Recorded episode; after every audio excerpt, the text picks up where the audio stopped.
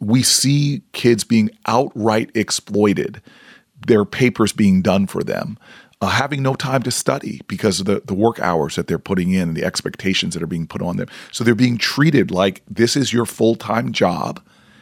Your school is not even secondary, it is a distraction, is an interference. And we are going to work you for one year, four years. And by the way, if you get injured and you're out, we turn our back on you.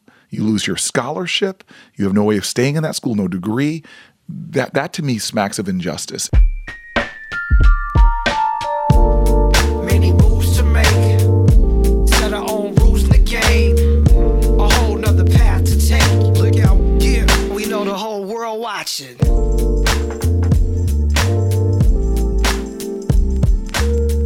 So, as my regular listeners know, and if you're not a regular listener, you need to become one. But the regulars know I've already had two presidential candidates on this podcast Kamala Harris, Beto O'Rourke. And we had great conversations, and I feel like a lot of you guys learned a lot about the kind of plans that they plan to pursue if they are elected president. You learn more about what they truly believe versus what you've heard versus what your mama said or your cousin said. You heard it directly from their mouth. So, what's better than two presidential candidates? Three, of course. And so, joining me today is the senator from New Jersey, Cory Booker, who is preparing for next week's debate in Westerville, Ohio. Uh, but he had to stop through here in LA because he had a, a job that I think is equally important, as in equally important to pursuing the office of presidency. He had to be the arm candy for his girlfriend, Rosario Dawson. And we're certainly going to talk about her. We have a lot to discuss in general the impeachment inquiry, uh, his Kool Aid joke at the uh, one of the earlier debates. Um, but also today, he's revealing on this podcast an aggressive plan to combat the exploitation of college athletes. So buckle up. Cory Booker is next.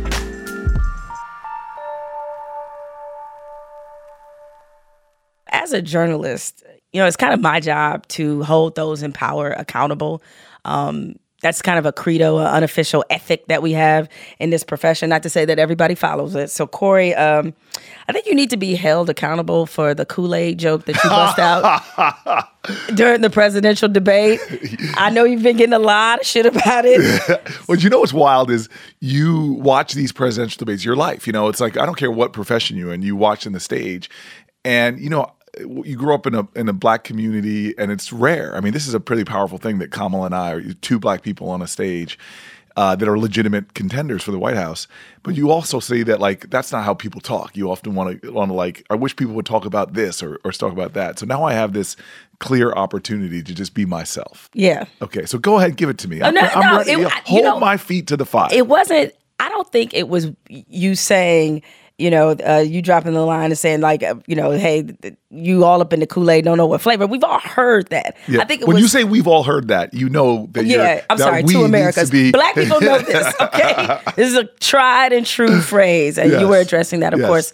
Since uh, the to- days I was playing the dozens in Los Angeles, right here with my cousins, uh, we would be dropping lines like that. See, but it, I think it was, and it was addressed to Joe Biden, and I think it was the way you said I, it. I formalized it for the You vice president it. for the vice president of the United Dude, States of America. I, there's a lot of black people out there that didn't know it was dipping, and they were thinking like, but I thought it was just dipping. You're like, you're dipping. We're like, oh, he, he You- gave you know, the formal. I, I basically uh, brought some translation for, brought- for in honor of the in respect for the office. Yes, we already knew you were bilingual, but Yes. apparently you know multiple. I, uh, so I think that there should be every every debate that you're in, and I, I realize it's, it's not that many left. You have the one that's next week, of course, and you qualify for the fifth one too. For the November yeah, one, for the. November one as well. That you need to work a phrase, a phrase, it- it- like just shout out your people about working a phrase up in there. You know, I personally think if at any point you said to um, any of the the candidates that were like really challenging you, really getting under your skin, you say, "Look, here's all the places you got me fucked up at." Like if you did that, I would be good with it, and I think the rest of us would too. Maybe you could clean that up in some way. I don't know I- you that have if to you can- translate it. You have to translate bring that. a debate, Here's a presidential debate stage translation. translation. But um, I'm wondering though, when you're when you're in those moments, because I'm sure there's a lot going through your mind. So, what's sort of your mental game plan as you're in a in a debate that you know everybody's watching, everybody's dissecting, tearing you apart. Um, and also looking for reasons why they should believe in you. So, I so first of all, I have a campaign manager you you're connected to, Addisu Demissie, who's, who's friends with your cousin, right? Uh, no, no uh, one of my girls from college. One of your girls from college. Okay. Yes. And so he's the first black man that's ever run a major campaign for presidency. And the first debate was okay. And he just, but he just said to me, you need to be yourself. People need to feel you. You know, Maya Angelou says that people will long forget what you said, but they'll never forget how you made them feel.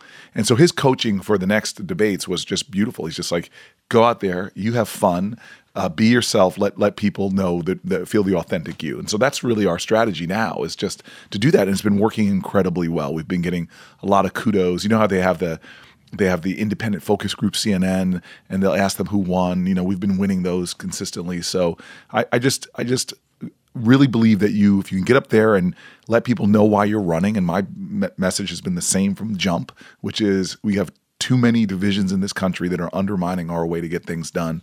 The lines that divide us are not as strong as the ties that bind us.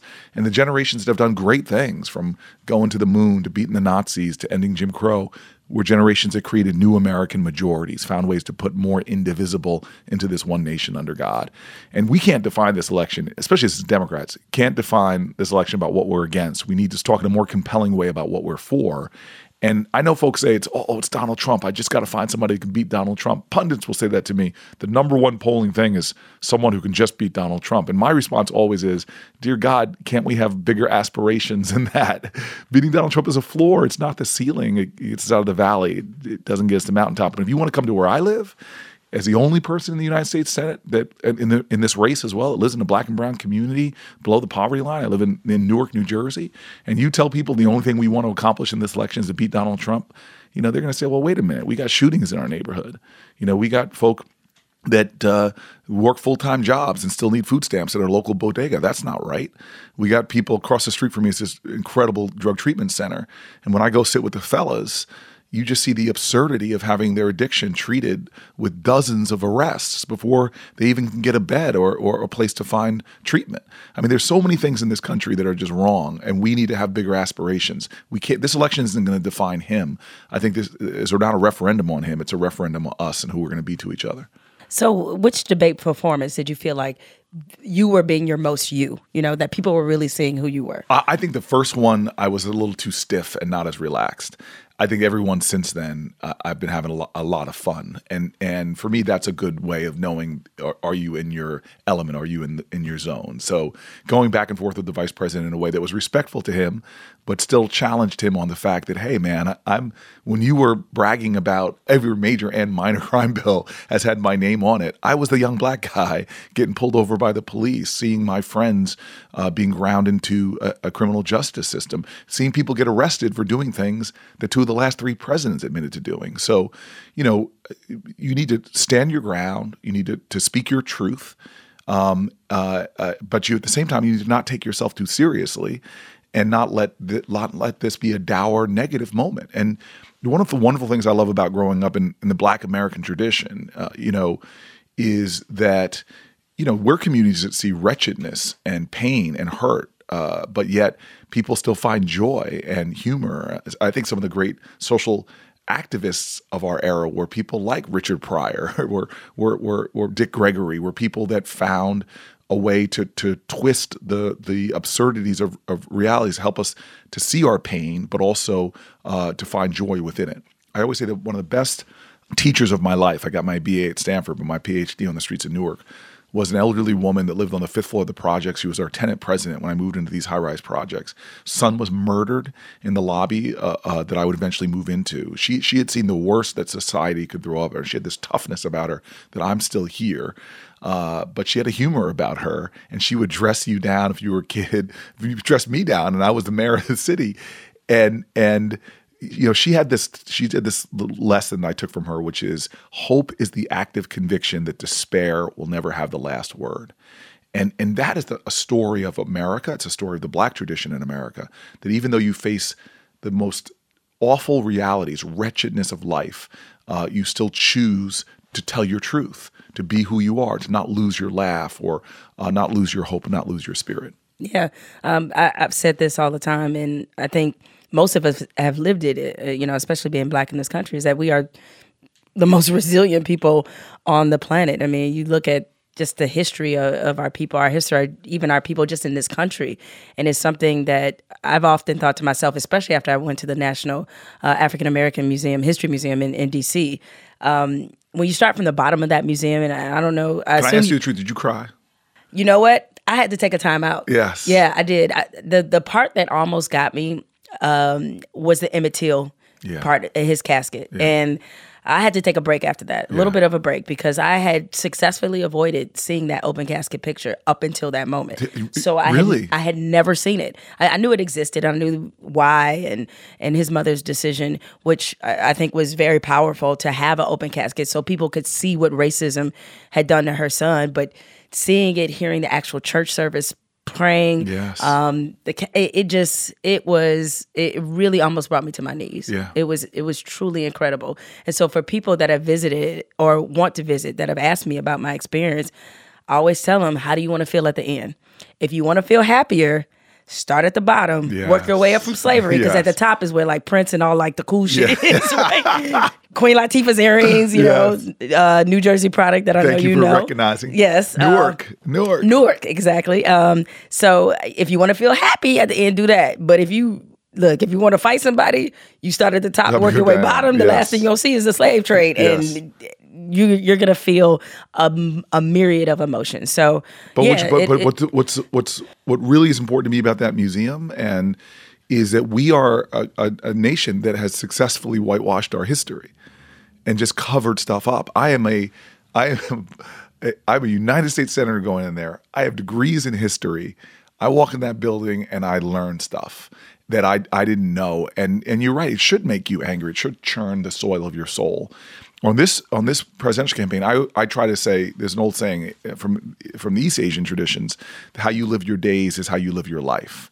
So so in other words, what's important to you, do it every day. And and so one of the things that's important to me is visit prisons because we are a society that tries to make those places where we just put people and forget about them and and I think it's awful that we do that and but but um, for me I want to constantly try to be learning things and one of my staff I was going to Oklahoma for for invited there for fundraiser and I, I wanted to go to Black Wall Street and I thought I knew the history.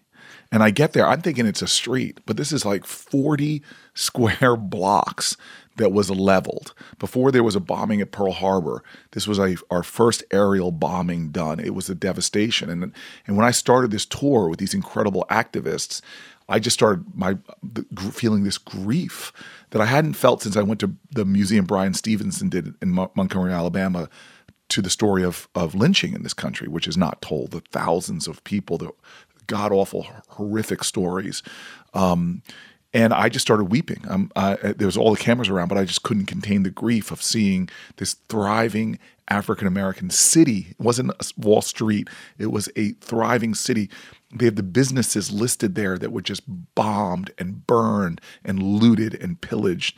Um, the, the, the history of that conflict. So when you talk about resiliency in your DNA, I mean, you started with slavery in the Middle Passage. One out of every four people that got on those ships would die. You'd have people coming over with ships where half of their cargo, if you want to call human beings that, would would die. And then to survive the, survive the wretchedness and the viciousness and the horrors of slavery. But that period after slavery is the one I wish more Americans knew about, because it was the same time that blacks started asserting power. You saw the first black Congress people in that period. Incredible stories of heroic African Americans coming out of the Civil War, war heroes.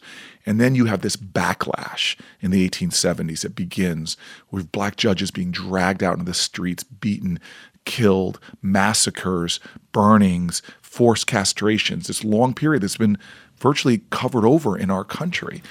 Yeah, that's why it's interesting to me when I hear conservatives um, give uh, black people and brown people um, that pull yourself up by the bootstrap street a speech.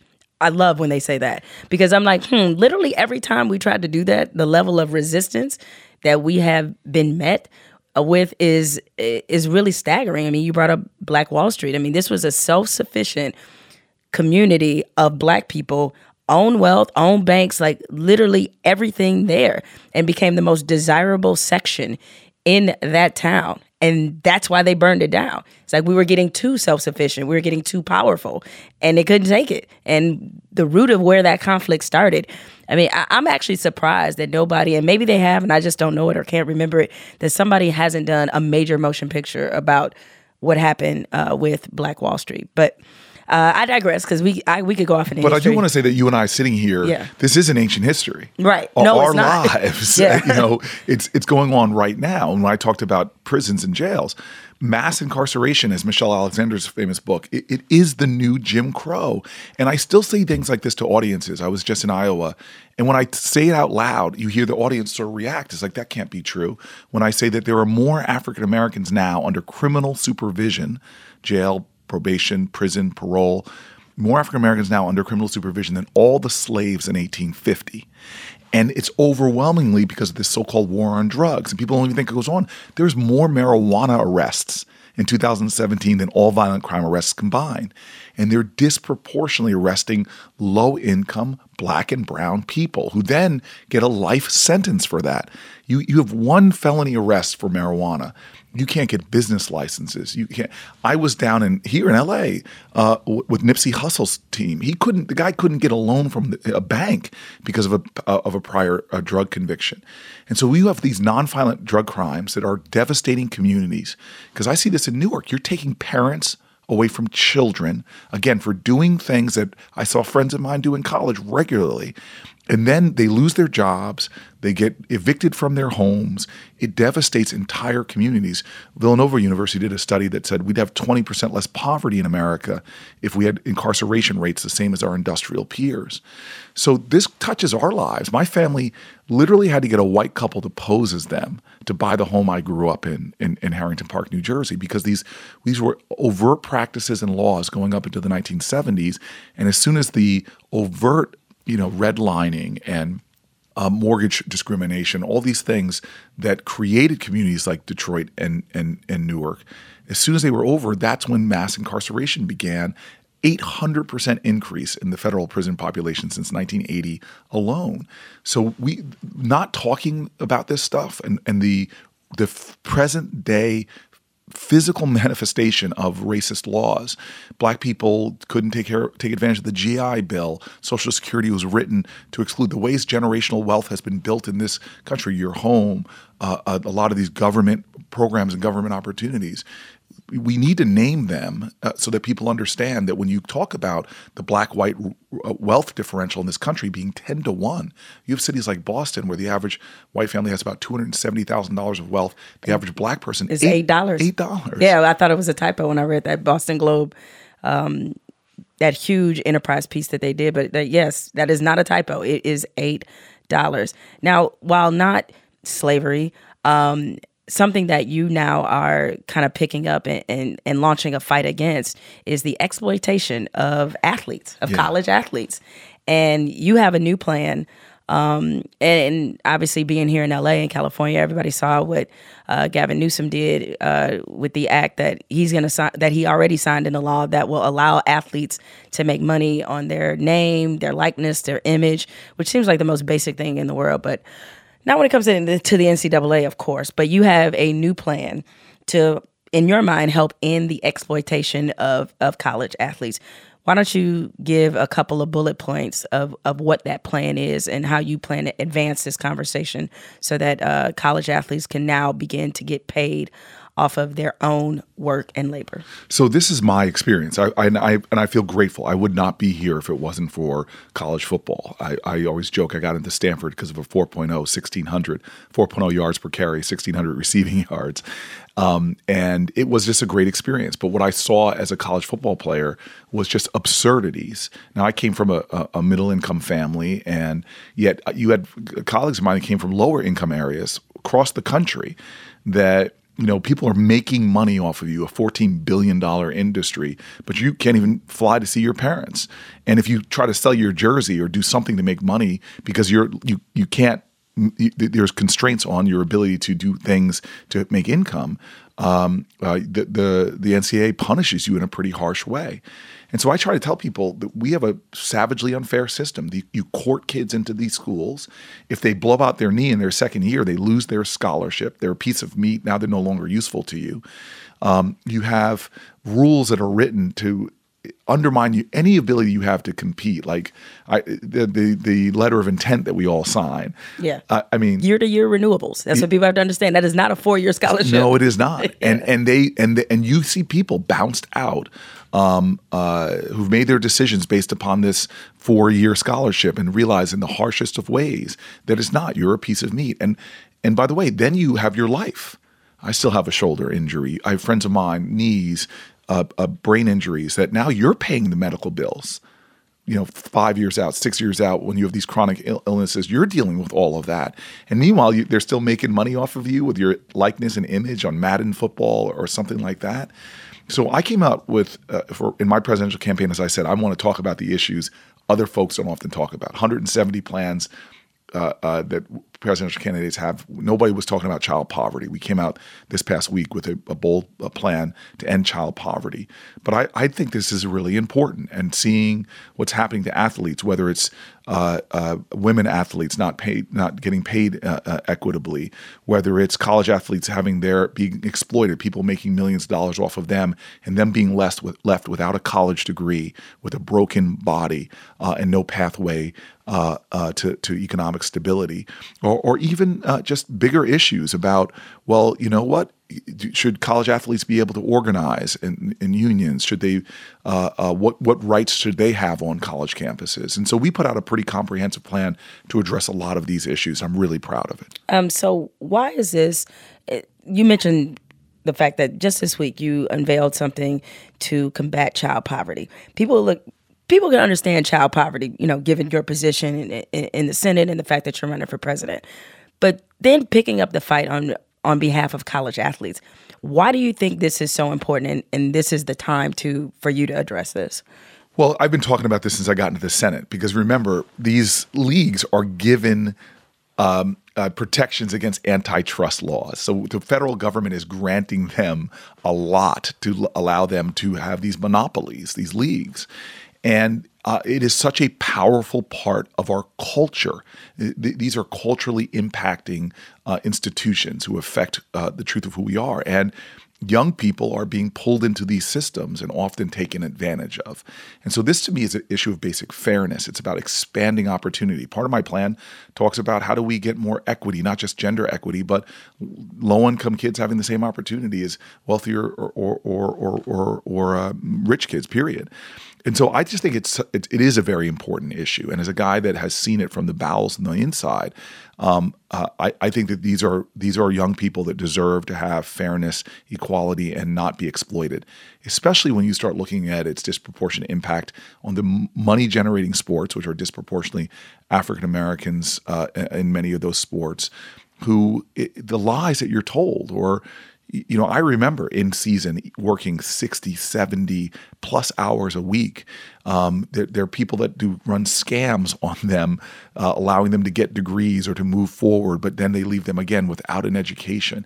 There's a lot of injustice that's going on, and this is an area I think is important that we as a society say enough is enough. So the NCAA seemed, just based off their early commentary to Gavin Newsom's bill, um, the NCAA, just meaning the actual governing, you know, sort of body, as in uh, the president of the NCAA, they seem very resistant to this idea. How how do you think they're handling kind of this age that we're in now, where college sports, particularly basketball and football, are making billions of dollars? How do you think the NCAA has handled this transition, even though technically they're considered an amateur organization, as in you know overseeing amateurs?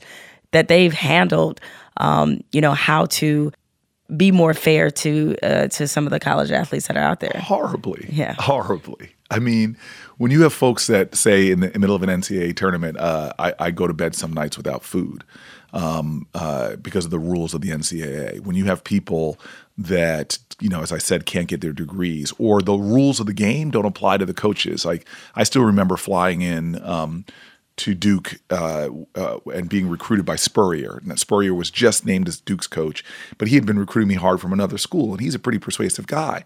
If I had signed a letter of intent there, Spurrier now moves over from one school to another, no penalty whatsoever. If I wanted to try to even follow the coach that that quartered me into that school, these arcane NCAA rules would say I'd have to give up a year of eligibility. Uh, I'd have to sit out for a year.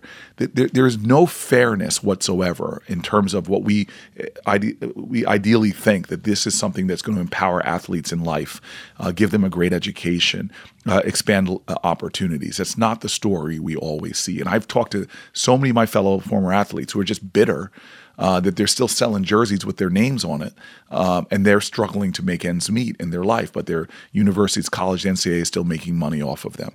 These are billion dollar enterprises, major TV contracts, individuals who are generating these revenues, and you won't even allow them during the summer uh, to advertise for uh, to do uh, clinics or to, to do a soccer uh, training. I mean, the kind of rules are, are, make me so angry because I see how I, I don't a lot of times people talk about oh the, but you're going to come out of college get your 10 million dollar contract. No I'm talking about so many of the students that are churned into the system.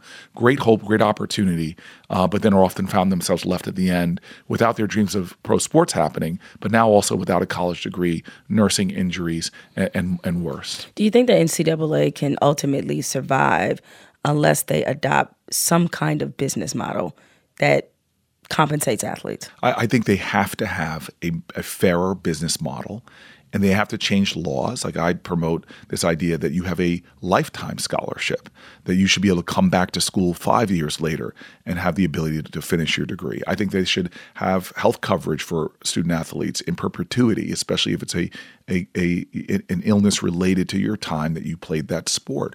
There are lots of common sense reforms, but this idea that in America that there should be if you are generating such revenue that you cannot share in that revenue whatsoever because of this fiction that somehow you are a um, not a professional athlete, uh, that this is an amateur.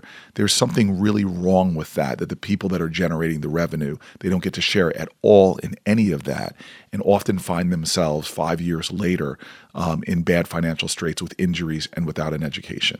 What would you say to the people who, as I mentioned, you know, this is an inter- interesting topic for a presidential candidate to, to tackle. What would you say to the people who say, don't you think you have more important things rather than seeing some college athletes who, I guess, to use their own, what I find to be a very silly argument, who are getting a quote, free education? Should your priorities be better spent in another direction than trying to fix the NCAA? So first of all, I'm I'm a little more capable of being able to focus on more than one thing, and this is why I have dozens of uh, of policy plans that are really important to me. And as a senator, again, I've taken stands on a lot of these issues. Uh, you know, should we be using taxpayer dollars to build these stadiums? No. Uh, uh, um, should we? Should I, I, have taken lots of stance on sports issues because I think they are important not just to our culture but issues of fairness. But should a young person be seduced?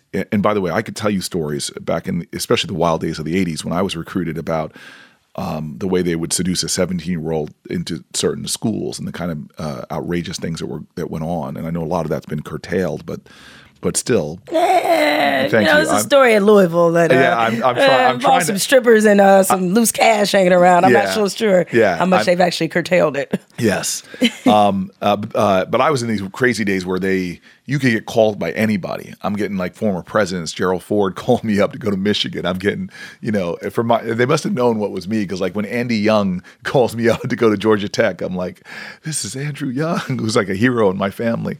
Um, but look, they, they, they, we see kids being outright exploited, their papers being done for them.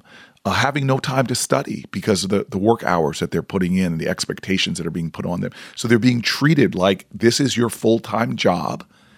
Your school is not even secondary, it is a distraction, is an interference. And we are going to work you for one year, four years. And by the way, if you get injured and you're out, we turn our back on you you lose your scholarship, you have no way of staying in that school, no degree. That that to me smacks of injustice, and and it, it is plainly what it is. And so I, I can put out policy proposals on housing, uh, on healthcare, on child poverty, on all the issues that I wish, again, as a guy who's fought in uh, urban contexts to expand opportunity, I'm doing everything that I want to see done. But as a guy who's seen from the inside college sports, there is a ugly, ugly side to it that needs to be cleaned up, especially if college sports are getting from the federal government uh, uh, all of these kind of exemptions from antitrust that are allowing them uh, uh, to do the kind of things that, that reap incredible profits that are not being seen or equally shared by the people that are actually on the field or on the court uh, uh, producing those profits. So it almost sounds like you feel like from a from a government standpoint that you all are in a unique position to apply the pressure that hasn't that hasn't been Yeah. put on the NCAA before. I know a unique position. I think we are the only ones that can do this. Clearly, they can't reform themselves from within because these issues I'm bringing up were being brought up when I was a student, and the reforms are creeping along because nobody is calling them to the mat.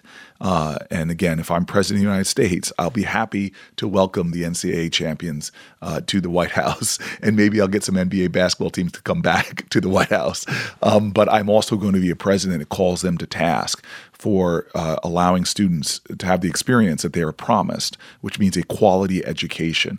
Uh, that means we respect them and their bodies, uh, uh, and that we make sure that we have equity when it comes to gender uh, equity, when it comes to um, uh, equality of opportunity as well. Yeah, it, it was interesting to know just in the um, what I've seen of, of of what you're proposing that you singled out the fact that uh, which a lot of people don't know is with the WNBA in particular that they're only making 25% uh, of the of the revenue share compared to what the NBA players make which is 50% because a lot of people I felt like did not understand the argument the WNBA players were trying to make they weren't saying that their number one pick should make as much as LeBron James what they were saying is that for what we're bringing in Yes. we need to make more than 25% you have equitable share in the revenue you're producing.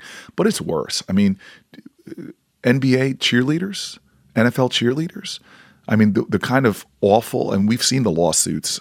I, I mean, they are they are not. I don't. If you went to the hourly wages that they're they're not even getting paid living wages for the work that they're doing, and and they're facing harassment and other challenges. There's got to be rules of the road, and we've got to hold these teams and these leagues accountable uh, for the work conditions of the people uh, that are engaged under their employ. Yeah, um, I definitely want to dive a little bit more into this bill. I, uh, we have to take a quick break because I want to ask you about one particular component which would address what happened to Colin Kaepernick. Yes. Right, that you have put in this proposed legislation. So, uh, more with Cory Booker when we come back.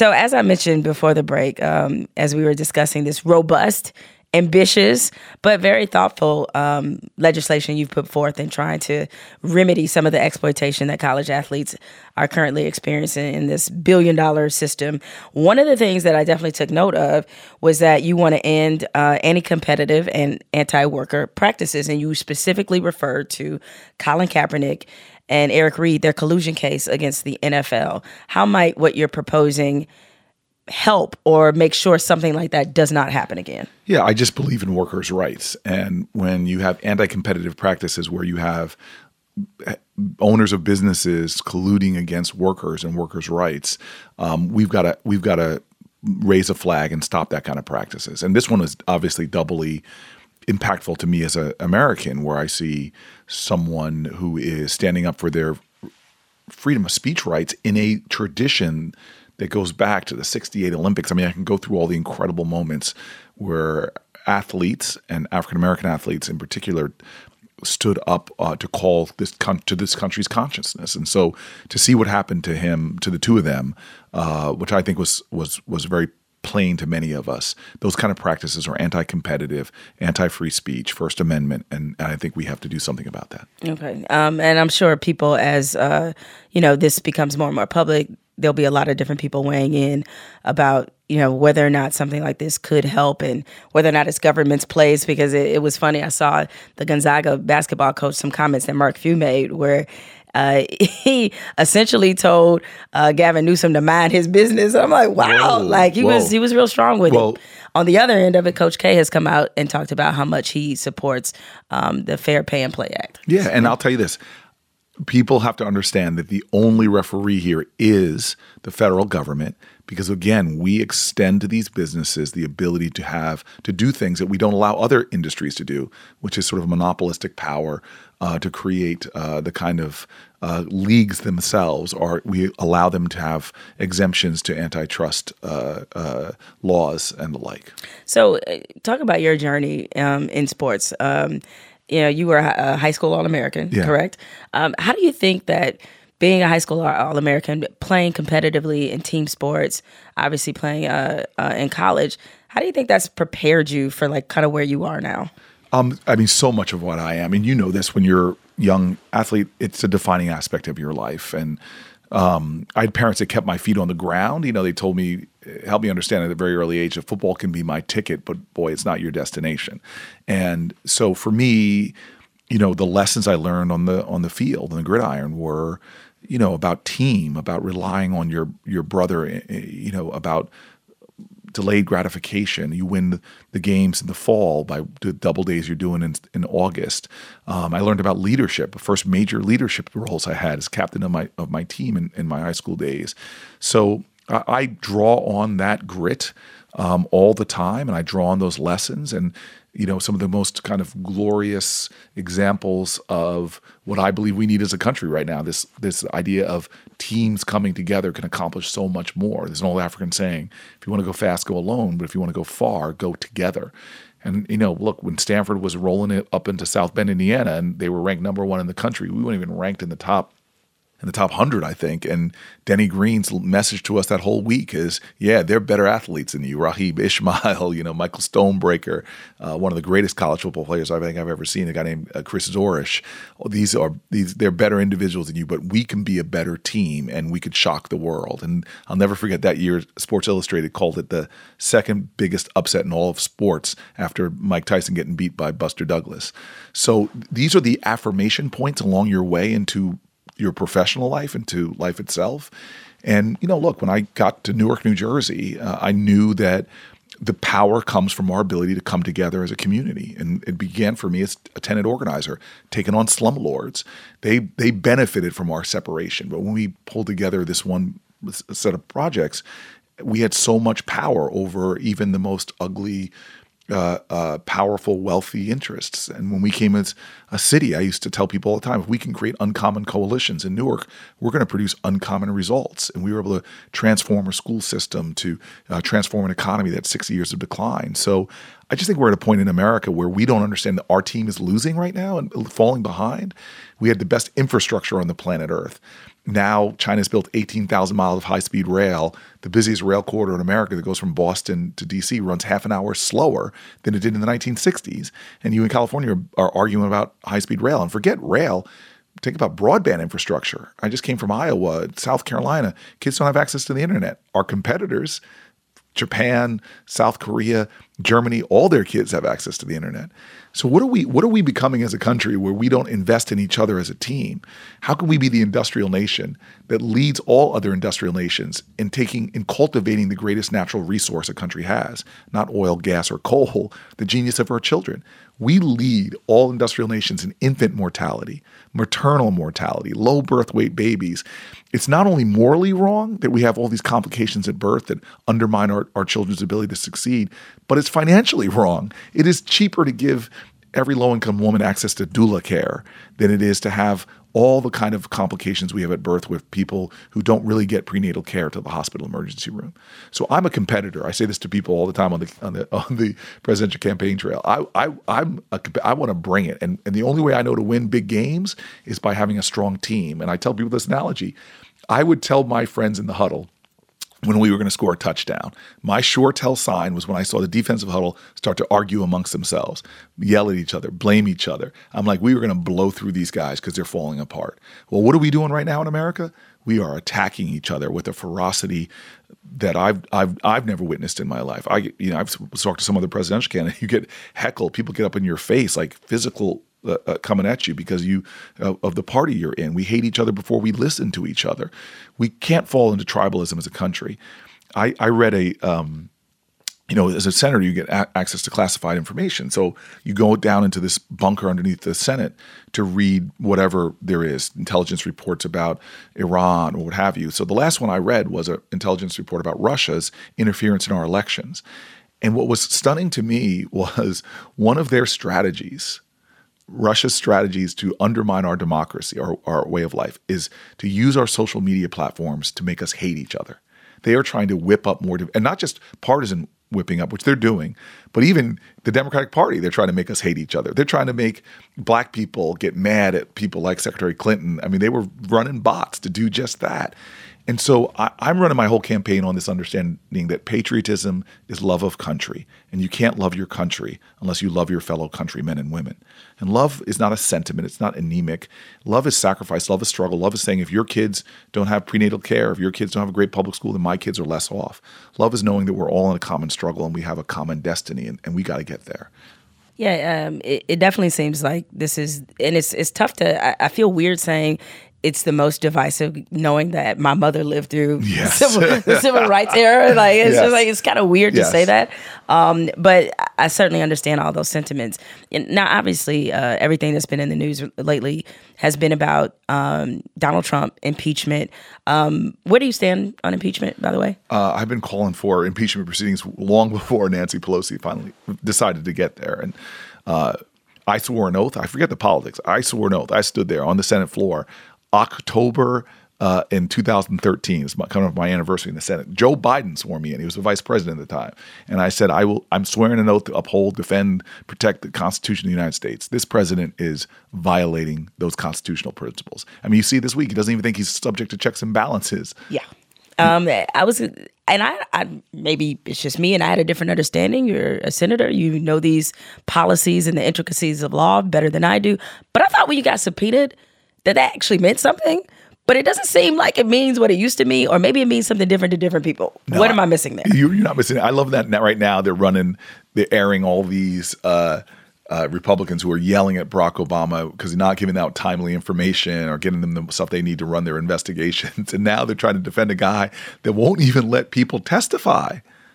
So, so literally, if you, I don't care what your party is, the foundational ideals of our, our of our democracy are that nobody has supreme power. Everybody is subject to the law, to checks and balances, co-equal branches of government. But for the first time in my lifetime, I am I, we are literally watching a president say, "I'm above the law. I'm not subject to the checks and balances. I don't have to comply." uh, uh, with you. There's no, you do not have uh, uh, oversight over my my my presidency. That is a, a lurch towards uh, authoritarian rule, like we're seeing in Turkey, like we're seeing in Hungary. This cannot be where the United States goes. He is not the dictator in our nation. He must be subject to congressional investigations. If he's not, we should impeach him and and and and, and take him out of office. Were you in agreement with how um, Nancy Pelosi handled uh, this entire impeachment inquiry? As in, a lot of people were critical in the sense that they felt like that they should have been here or she should have been here before now because she was very resistant Yeah. for a while. Uh, how would you assess how she how she handled So it? So one, let me just say, I am I I was a Nancy Pelosi fan before she ascended to get the speakership again in the United States of America, which is she's a historic, record-breaking now in the chain of pre- the, the the presidency. I mean, she's one of the most powerful people in all, all the planet Earth, and I was a fan of hers before she ascended to the second time. I think she's handled uh, her, her office brilliantly with with uh, a very large caucus that ranged from conservative Democrats to uh, uh, Democratic Socialists. Um, so I don't agree with the decisions she makes all the time. I really don't. I, I think that uh, after the Mueller probe, when he was refusing to let uh, people testify, refusing to turn over documents and allow Congress to complete the investigation, as Mueller himself said, hey, here are 10 ways that he likely obstructed justice. Now Congress must do their investigation. And the president said, no, that was a point for me. That was a bridge too far. And I said, we shouldn't begin impeachment proceedings. So I don't agree with all the decisions that she makes, but I'll tell you right now, I'm very happy she's there. very happy she's there. Um, and as many have noted and has been seen, is that you would think that with some of these things being so obvious, and this is not about, as you pointed out, this is not about party affiliation. This is about enforcing the rule of law. And uh, but yet you still see a number of conservatives, a number of Republicans uh, lawmakers in particular, who continue to support this behavior. Uh, at this point, given all the evidence and what we know about what possibly happened with this call uh, involving the Ukraine, does it surprise you that they are just willing to die on this hill?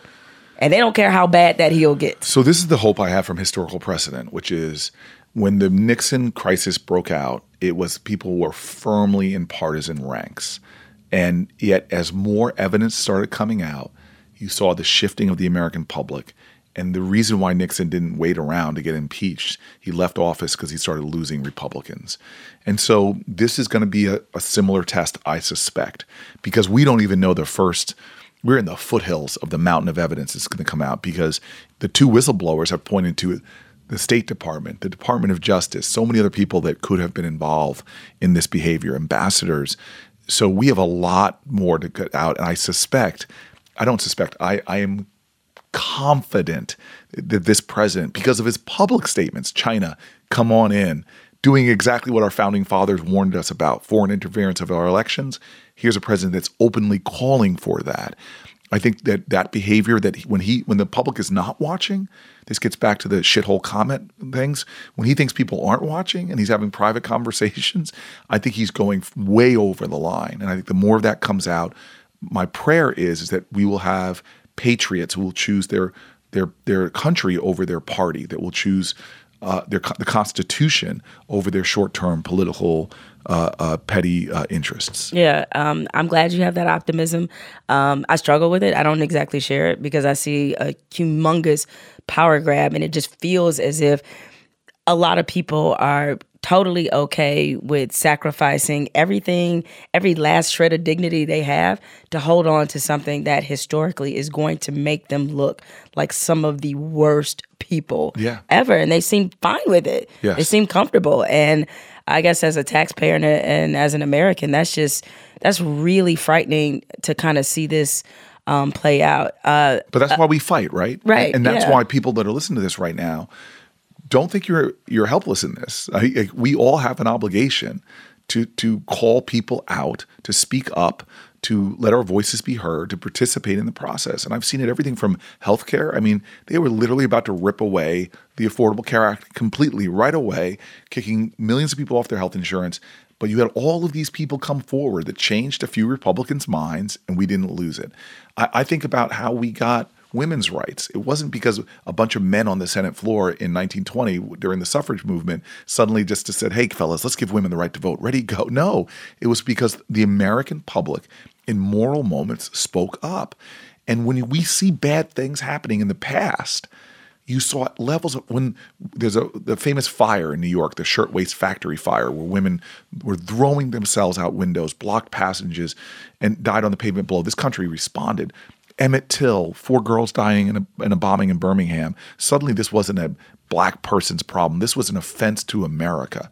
We have a, a problem now with this impotency of empathy where we have people dying in churches in South Carolina, synagogues in, Pitts, in Pittsburgh, children from Newtown to Parkland being shot under their desks, and we don't do anything. We're not demanding laws. We're not active enough.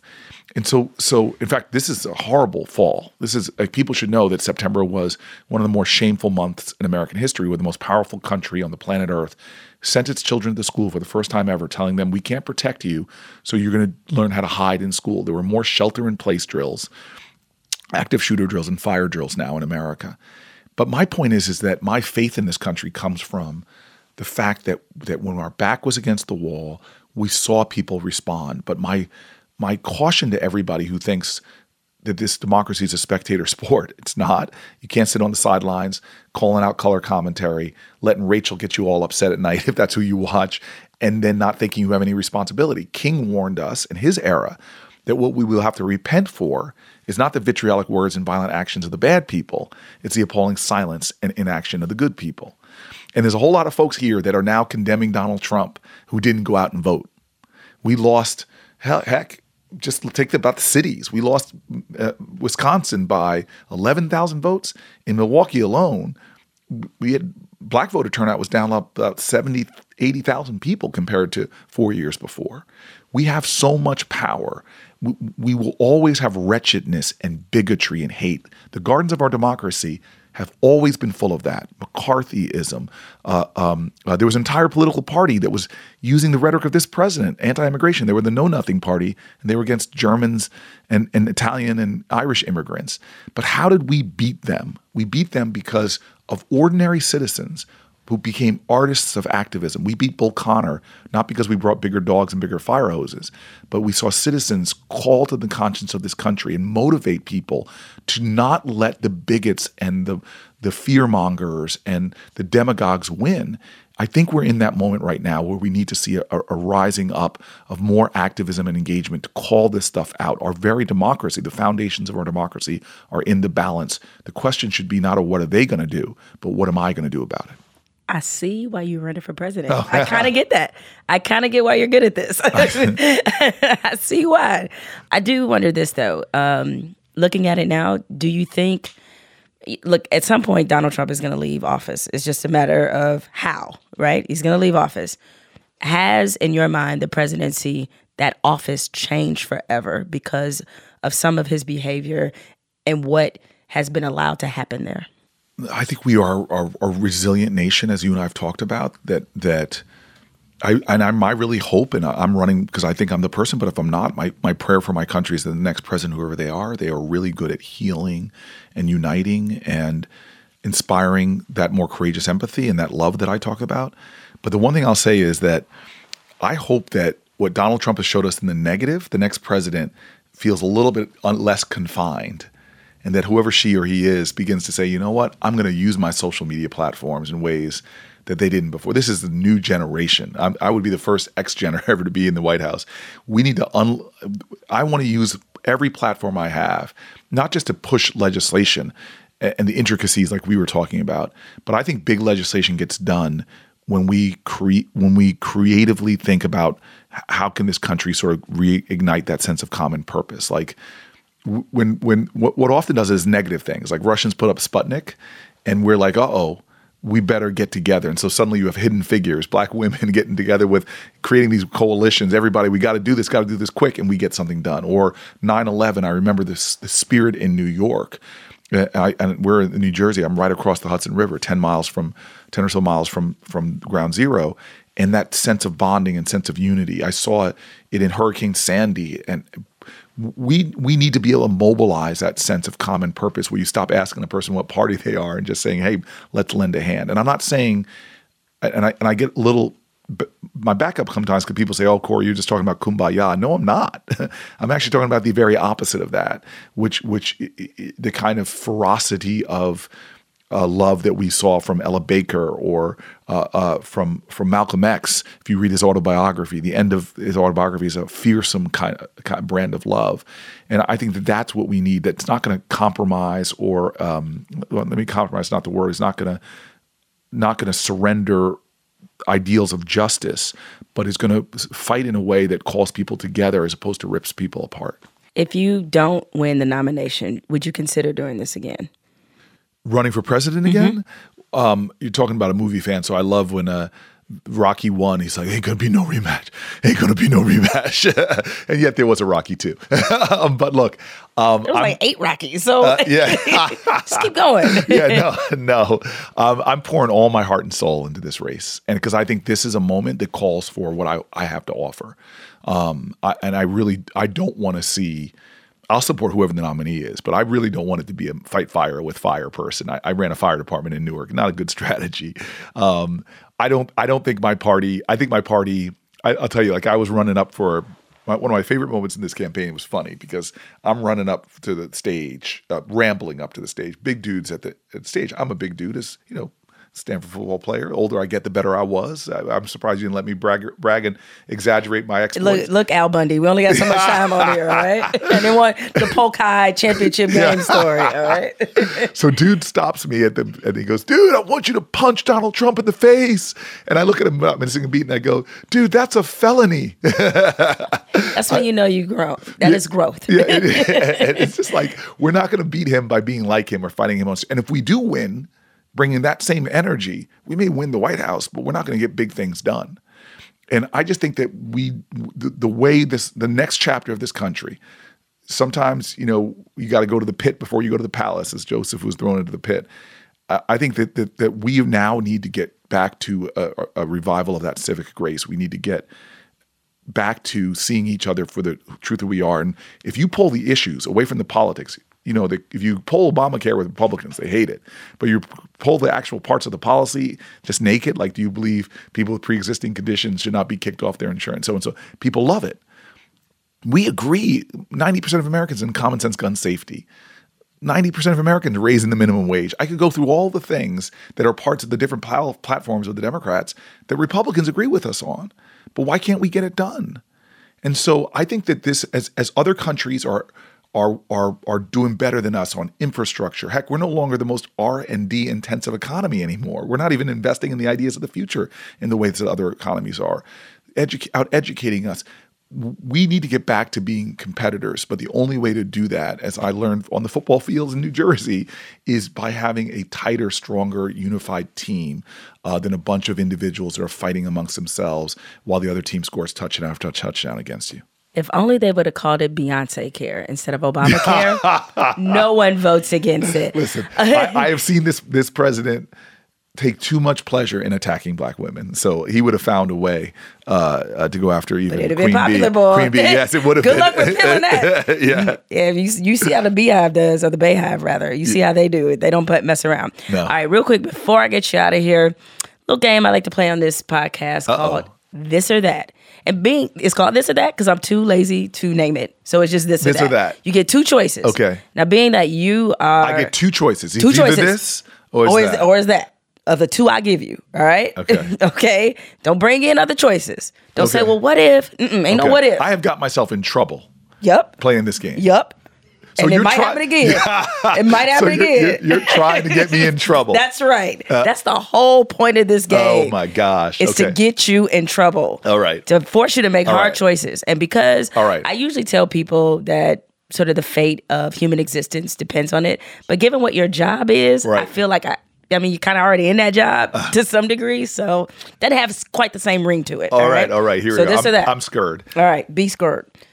You should say scared in a debate. Boom, there it is. There's, all right. there's all one of right. your words We're to get in. plotting. That's going to get out now. Yeah, we're gonna start a Cory Booker drinking game around how many black phrases he can get in a presidential debate. We'll see. All right. Um, first question: Public Enemy or NWA? Oh, public enemy. See, see how easy that That's was. not for you? hard. You That's not hard warming for it up for me. Yeah, just, just a little warm up. Yes, fight the power. This is it's gonna get increasingly harder. Okay, I'm afraid. All right. Fugees or Naughty by Nature? That is hard, but I, I have to go with the hometown folks and the Fugees who are from uh, my community. They're from yours, but- Naughty by Nature also. Yeah, Yeah. yeah. But specifically, Specifically, Newark. Newark. Yeah, yes. Okay. Yes. Rosario and He Got Game or Rosario and 25th Hour. Now you're messing me. now you're messing me up. And for the two Because- people who don't know, Cory is dating Rosario Dawson. Yeah, but so that was a plant. right, but this is going to get me in trouble mm. because Don't say it. I have I have to say it. Don't say it. You're gonna you, you're calling me out. How can I not? I'm calling you it? out. Now you deserve whatever comes to you based off this answer. I- Go ahead. It's going to be some flowers, honey. Yeah. But I haven't seen 25th Hour yet. I haven't seen it. I know it's good. I want to see it. It's like one of those movies I want to see. You know what I'm doing right now on Netflix? I am now in the fifth season of Jane the Virgin.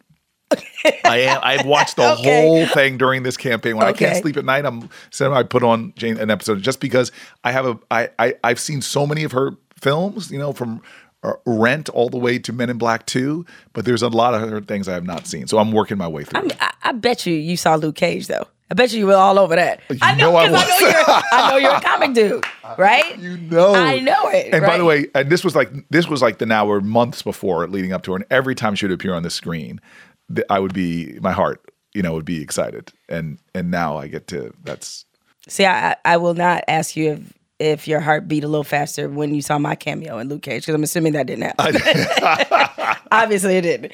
You gotta see 25th Hour, I man. know, I, and it's actually It's the so kind of movie I would see it. Yeah, I would see. You would Yeah, like that a lot. Yeah. yeah, yeah. I hope order some flowers, chocolate, whatever. Captain Kirk or Captain Picard? Oh come on! I've, this is like you're talking to one of the biggest Trekkies in the world. I've had to answer this question a million times. Look at my head.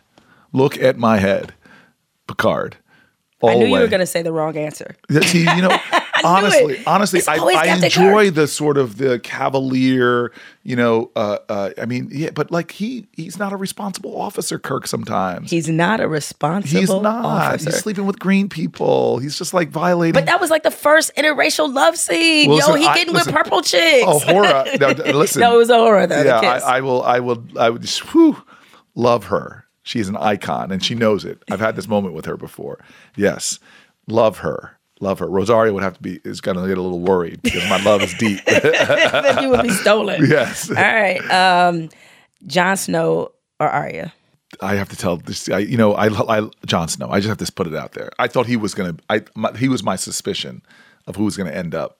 Yes. So nobody spoil it. Has anybody spoiled this? It- No, I- I Cory kinda- has not seen. Yeah, but I've I've asked a lot of questions. So I Have you? Yeah. Okay, so you feel like you know what happened? I feel like I know what happens. I, I don't know how you did not watch this last season. I don't make me don't. I don't know how you didn't. White House. I know you, were. me. Yes, running for president. It's important. Yeah, yeah, I get it. But I'm No, no, no. I'm saying White House. Oh, just in general, your job. No, no, no, no. I'm saying we will watch that episode in the White. If you can make yourself available, if I'm president of the United States, I'm going to invite you to watch the final final episode with me, so you can see my you can see my react. What is your favorite food to eat when you are watching binge watching? I can tell you it's not vegan.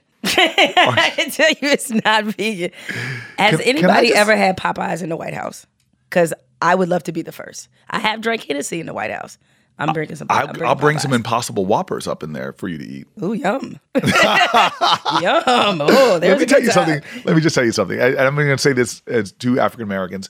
Our health indices are horrible. There's a great guy. There's a great guy here in South in South Central Los Angeles.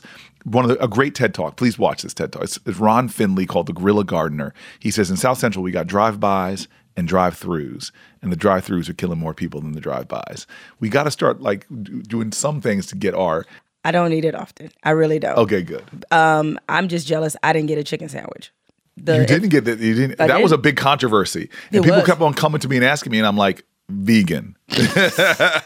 Show me in Atlanta. When I go to Atlanta, it, it is slutty vegan. It's a, an incredible. I can take you some great, great food that will not. You will not be missing Popeye's chicken. But you pick Jon Snow. Apps. How do we go from Jon No, Snow? I just how do we get I off the wanna- rails to? No, I just- don't. I I, don't even remember how we got from Jon Snow to Popeyes. Doesn't matter. Okay. Uh, oh, because you are going to have a, Oh, a White House a. White House viewing party. White House- and I'm invited. Uh, you're invited. I'm going to have food that you will enjoy. Okay. Uh, Popeye's chicken sandwich. You'll be president. You can order it. It's it's fine. Okay. That's not an abuse of power, or it's at least one everyone can live with. That's for sure. Um, Waffle House or IHOP? Because I know your last non-vegan meal was. Uh, That's pretty cool that you know this. Yeah. I so know these things. Yeah. Um, I I, I appreciate Waffle House, but please, IHOP all the way. Okay. Um, that's a good choice. More importantly, it's a safe choice. I haven't seen many videos of people getting their ass whipped randomly at IHOP or of weird things happening at IHOP. All I know is after a certain time at Waffle House, it just goes down up in there. And if you prefer to have a wait staff that has all of their teeth, I would say go to IHOP because I feel like most of them have all of their teeth.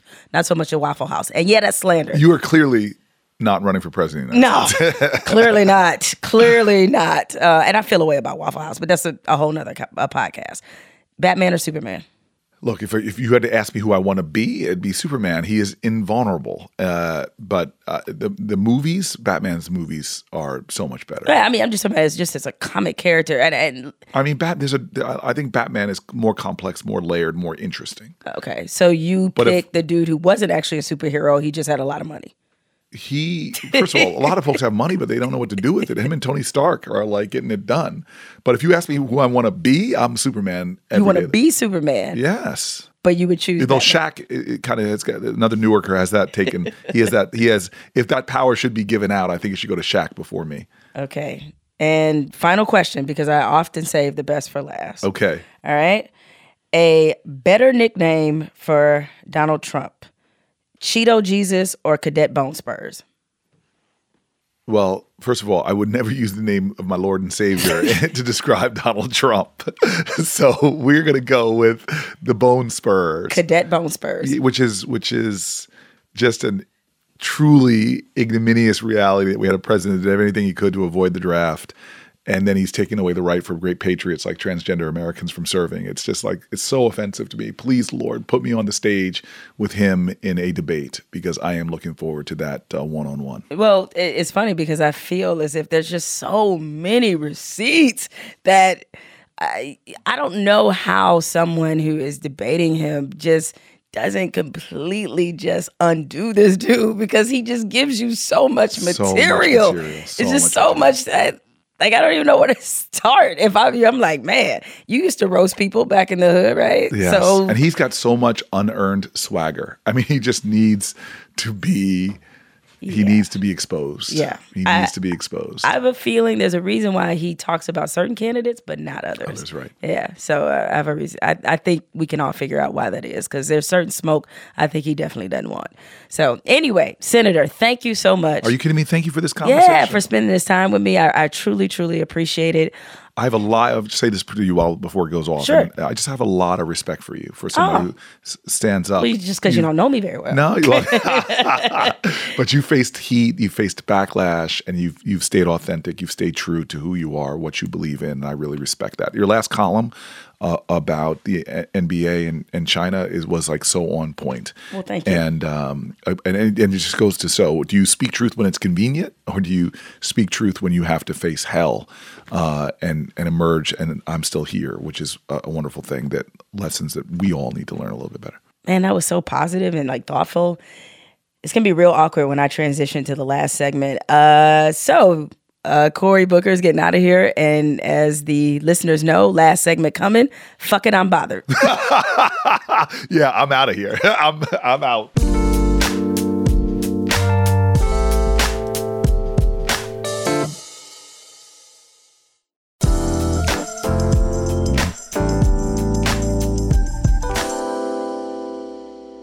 As you all know by now, I'm not one to hold back my opinion, but there are times where even I purposely withhold it purely because I just don't feel like being aggravated by idiots.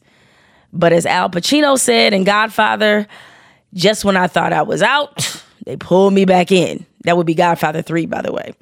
So until now, I was determined to stay away from the debate that's ensued since California Governor Gavin Newsom signed a bill that would allow college athletes to make money off their own name and likeness.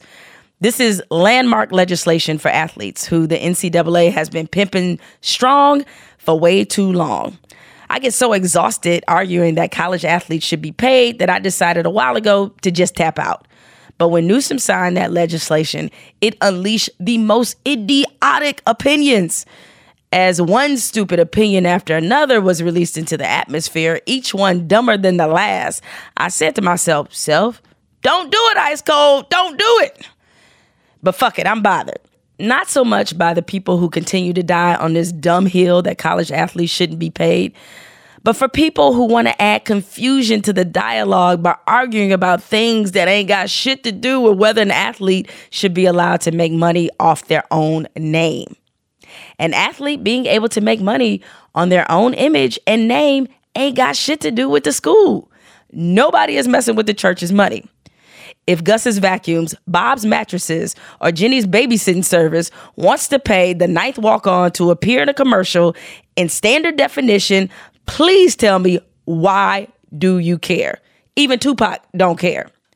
For those who want to fake care about female athletes, an athlete being able to make money on their own image or name ain't got shit to do with Title IX. Title IX is directed toward colleges and universities who must give equal opportunities to male and female athletes. If anything, this legislation could potentially help the earning potential of female athletes. Imagine if you're Simone Biles on Stanford's campus. Suddenly, you can do autograph signings to make some money. Imagine if you're Maya Moore at UConn and winning back to back national titles, and a local church wants to pay you to speak. A lot of female athletes reach the height of their popularity and fame in college, which means they could leave school with a nice little bag since they often don't have the same professional opportunities as men. Americans, yay capitalism, yay free market enterprise. Also, Americans, college athletes shouldn't be able to make money off their own names because I won't be able to enjoy the game knowing people are actually paid fairly for what they earn. The NCAA has only one option here, and it isn't suing the state of California or kicking California schools out of the NCAA. Their only option is to get ahead of this by changing their rules and allowing athletes to make money off their own name. There are several other states who are considering doing the same thing that California just did. And more will join them simply because they don't want to allow other states to have a recruiting advantage over them. At some point, this fake amateurism model that the NCAA is clinging to will crumble. So the NCAA can either share some of the wealth or risk extinction. Stay unbothered.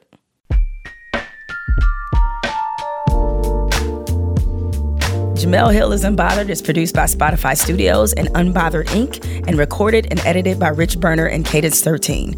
Ashley Van Horn is our head of talent. Evan Dick is our executive producer. Jesse Burton is the executive producer for Spotify, and Denise Holly is the program manager. Our theme music is provided by Corey Greenleaf and Ben Darwish. You can find more from me on Twitter and Instagram at Jemele Hill.